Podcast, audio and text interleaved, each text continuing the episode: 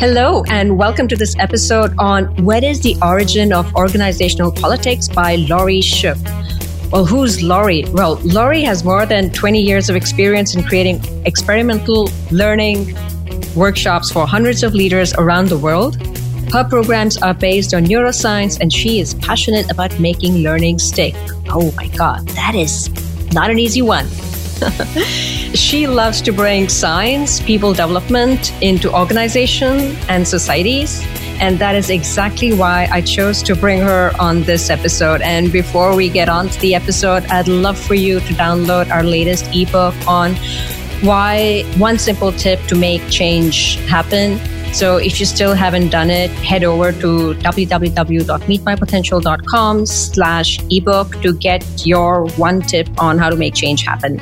I really want to understand the neuroscience, the science behind how our human brains work, because I've done many coaching programs, many self-development programs, and we learn a lot of stuff. And I guess I can do this for another 600 years. And understanding how a brain functions, wow, that is really important. So I'm really glad you accepted the invitation, and thanks for being here with us.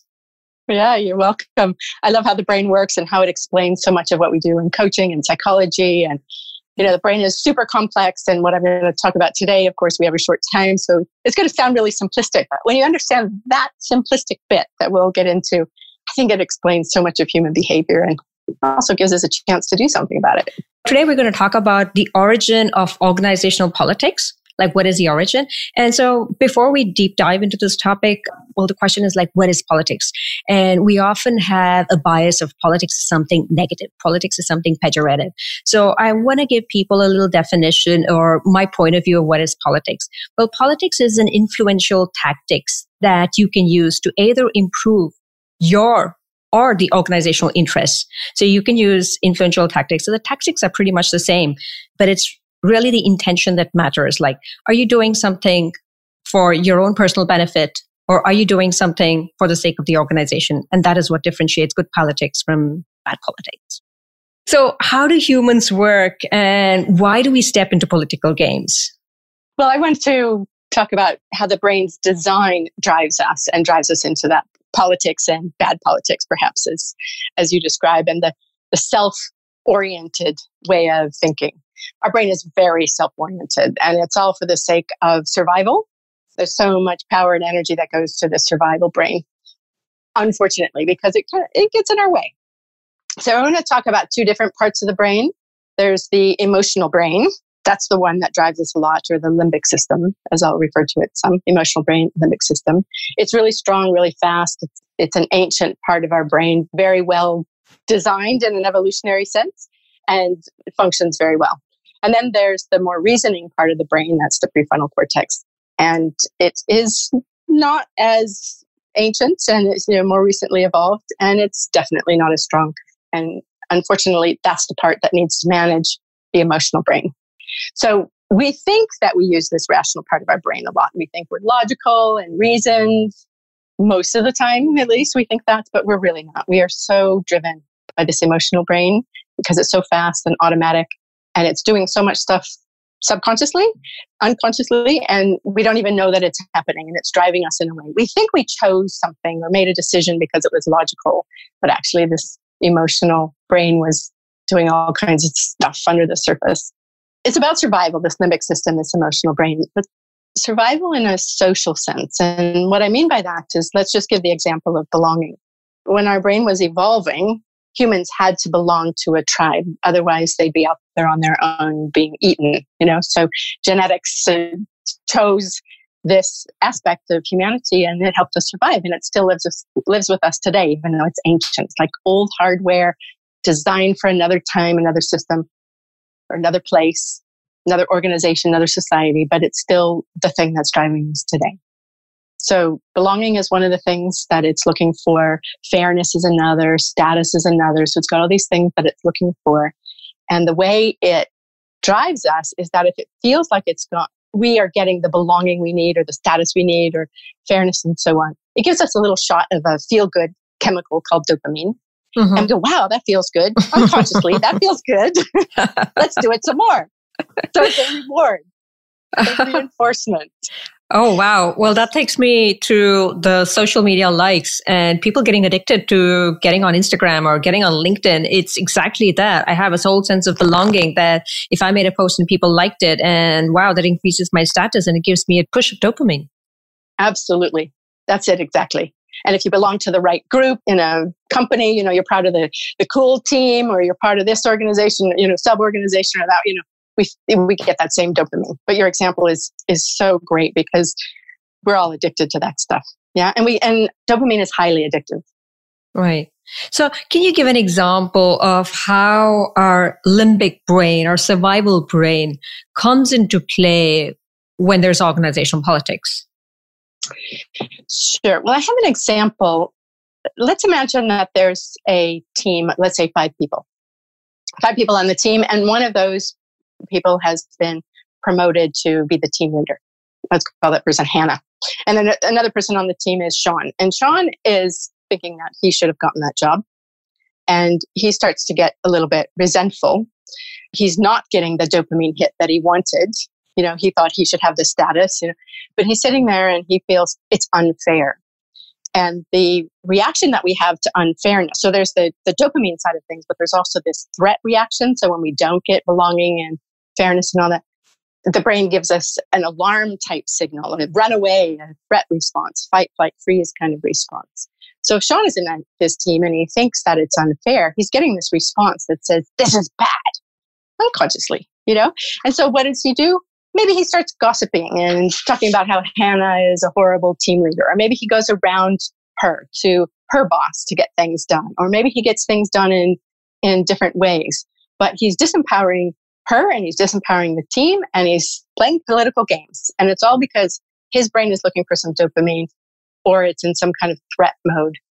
Yeah, that's a very concrete example. What I've also seen in I interviewed a couple of managers and organizations about politics. And one of the things I constantly heard was people were allowing other people to fail. Like someone would know that my colleague would lose $5 million in this pilot program, and I'm not going to say a word about it. And I'm going to allow him to fail, so that when he fails, then I can then go back with a great solution and shine. Yeah. So, you know, this social brain is always comparing me to you, to everyone else. And if I'm going to do well, sometimes that means others have to do poorly. So if that person is going to fail, that means my status is going to be raised. So that's one thing. I'll get dopamine if my status and stature is raised because that person is out of the game. It's sad, isn't it? But it's going on all the time. That's a pretty significant one with so much money involved. Another thing that could be involved is a bit of revenge. We hold grudges. This part of the brain holds grudges so easily. Maybe that guy created some slight or something in the past, and this was his get back. People are often wanting to get back at each other in small and big ways. And that creates dopamine too. And we have these other parts of the brain that find this right. They make it right. The brain wants us to be right. So we'll go, yeah, this behavior is completely right. It's completely just. And we justify it to ourselves and really believe that it's true and good and right. And it feels good. The get back thing, the revenge feels good. And so we keep doing it. So it really boils down to three simple things: the sense of belonging, a sense of fairness, and status. These are the three main drivers of our limbic system. There's a few others. Certainty is also another one. People really want to have certainty, and autonomy is also another one. And also our sense of expectations.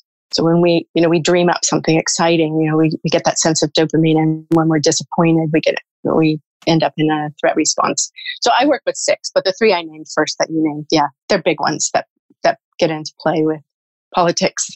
Okay, so watch out for these six of them, which is belonging, fairness, status, certainty, autonomy, and expectations. Expectations that we have around hopes and dreams of how we aspire things to be. Yeah, you know, you start a new job and you think it's going to be fantastic. It's an amazing company you get hired into, and then something goes wrong and you're disappointed. And then that ends in that revenge cycle again. Oh, well, it's not the thing I thought it was going to be. Somebody's at fault. And now I'm going to go get them. It's just so quickly we devolve into this childish games. They really do seem like childish games.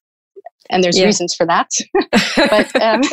And this stuff is also contagious. So as one part of a team or one part of an organization starts behaving in this childish way, it spreads. People respond that way in response to. It's like it, you know, we just pick it up from each other.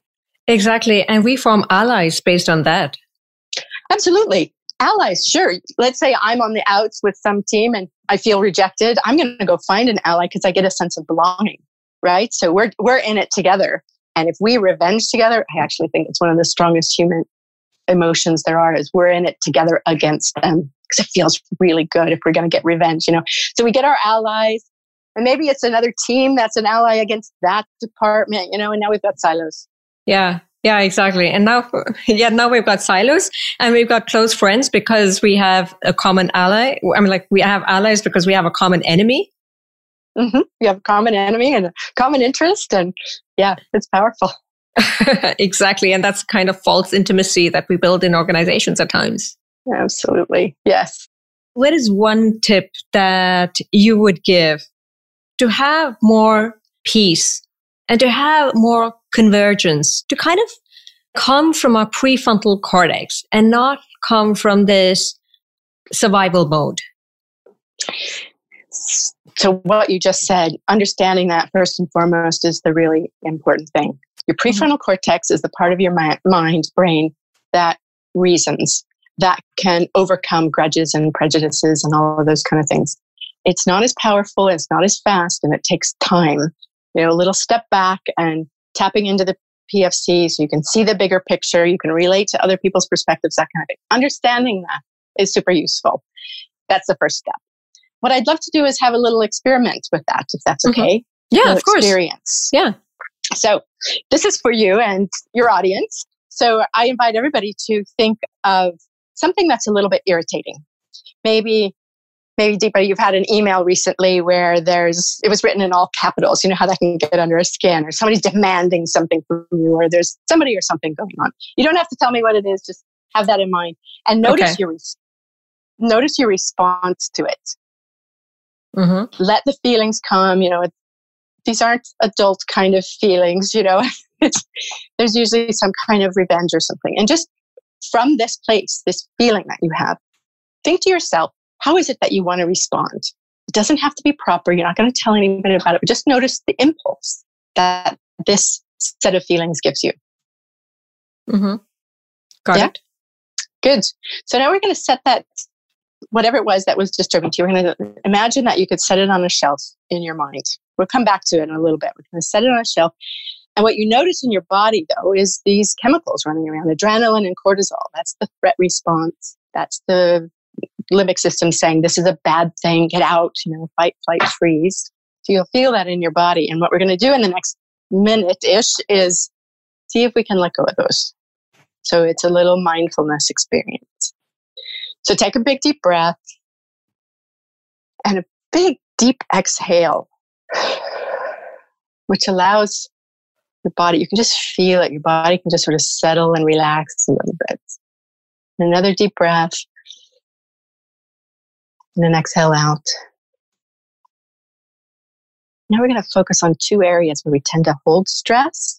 One is in the shoulders. So in this big, deep breath in, we're going to shrug our shoulders, like bring shoulders up to our ears. And really scrunch them up. And then exhale and throw your arms down. Good. Can you feel a little sort of a release of... Of course. Chemicals. Yeah. Of course. A little bit more relaxed. And what I also noticed is, my first way to respond was not talk to someone, like not respond to someone's email. Mm-hmm. And the response that I have now is I have a much more wider heart, much more open heart, much more curiosity. Yeah. So all we have to do is a little step back, a breath. You know, if we can take a deep breath and let that go, we have so many more options open to us. So it's a three-step thing, A, B, C. Have awareness. You know, I'm stressed. I'm feeling the stress, which means you'll respond in that first way, that fight, flight, freeze way. And then take a breath, like a mental step back. Breathe. Let it go. And then the third is choose. Know that you have choices. You don't have to respond in that knee-jerk, fast way. Brilliant. Well, you know what I also realize is I'm sitting here in my office space and there's nobody here looking at me, closing my eyes, taking a deep breath, shrugging my shoulders and just dropping it. I wonder if I was walking into an office with, you know, and I was doing this and I would just be so conscious. So how do people apply this at work? I get that question a lot. Yeah. So I'm not suggesting that you do this whole shoulder thing and everything in your office. But the more you practice that, at home, mindfulness techniques of any sort, letting your body relax, the easier it is and faster it is for you to be able to get into that space when you are in one of those stressful meetings. So if you're faced with something and somebody maybe surprises you with the question and you notice that you're tense, just see if you can take an extra breath. You know, just an extra breath before you respond. Just give yourself a chance to tap into your prefrontal cortex, which has more reasoning and more emotional intelligence, and it's a little slower, and you'll give a better response. Yeah. Thank you. Thank you for that. Like, I know emotional intelligence is such a big word. I've been in this field of people development and still, I mean, like, it's like those words like, we need to communicate better. We need to have more leadership. And so in simple terms, like, what are those qualities the prefrontal cortex brings to us? Well, it allows us to stop reacting so quickly.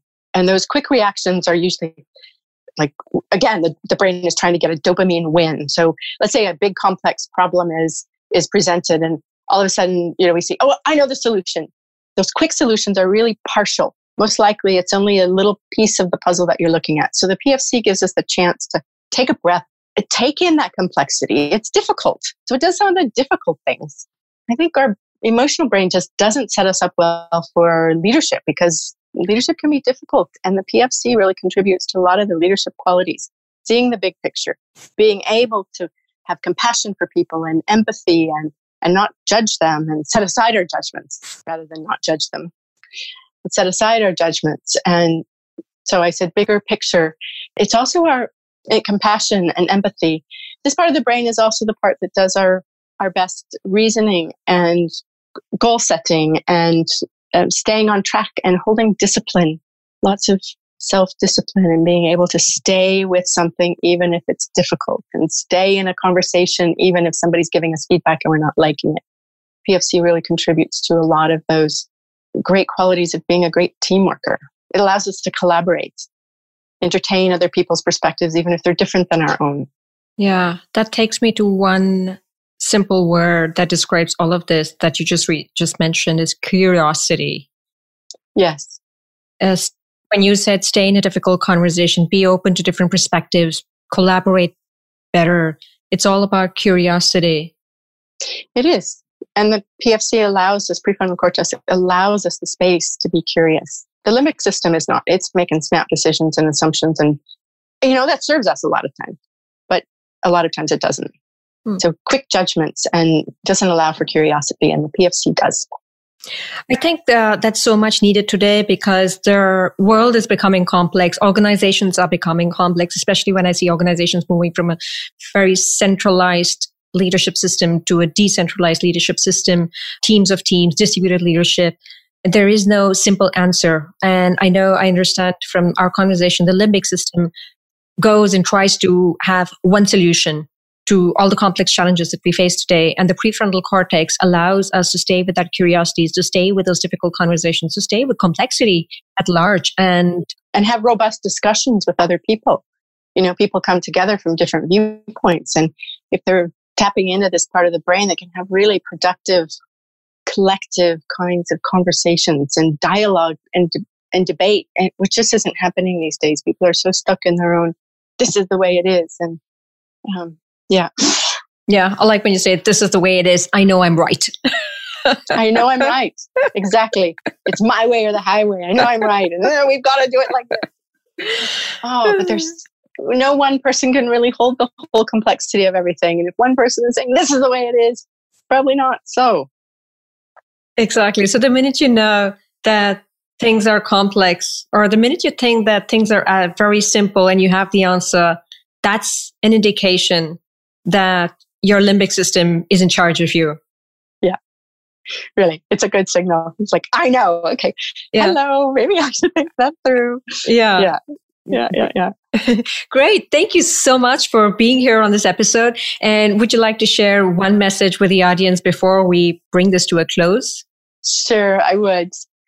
Everyone, please think this through about how do you get out of the simplistic thinking and knee-jerk reactions and support your prefrontal cortex. Do some kind of mindfulness or take a breath before going into difficult decision-making times. And when you do that, you'll notice you make better decisions. The other thing that'll happen for you is that you'll start to have empathy for other people, because we're all being run by our limbic systems. Is you have empathy for other people and realize that, and I do mean empathy and not judgment. Oh, you're run by your limbic system. You're run by their limbic system. That's the way the world is going. Start with yourself, because as we change ourselves and we impact other people and they change themselves, this is how we change our society and get back to a more collective society that can work well together. Wonderful. Thank you so much for being here with us. And for those of you who want to get in touch with Laurie and pick her brain even more on the neuroscience and ask her ideas and solutions of how to solve some complex problems in your organizations, head over to shooksevenson.com. That is SHOOKSVENSEN.com. You'll find the website link on our show notes. Thank you very much once again for being here. Thanks. Thanks for the great conversation, Deepa. I appreciate it a lot.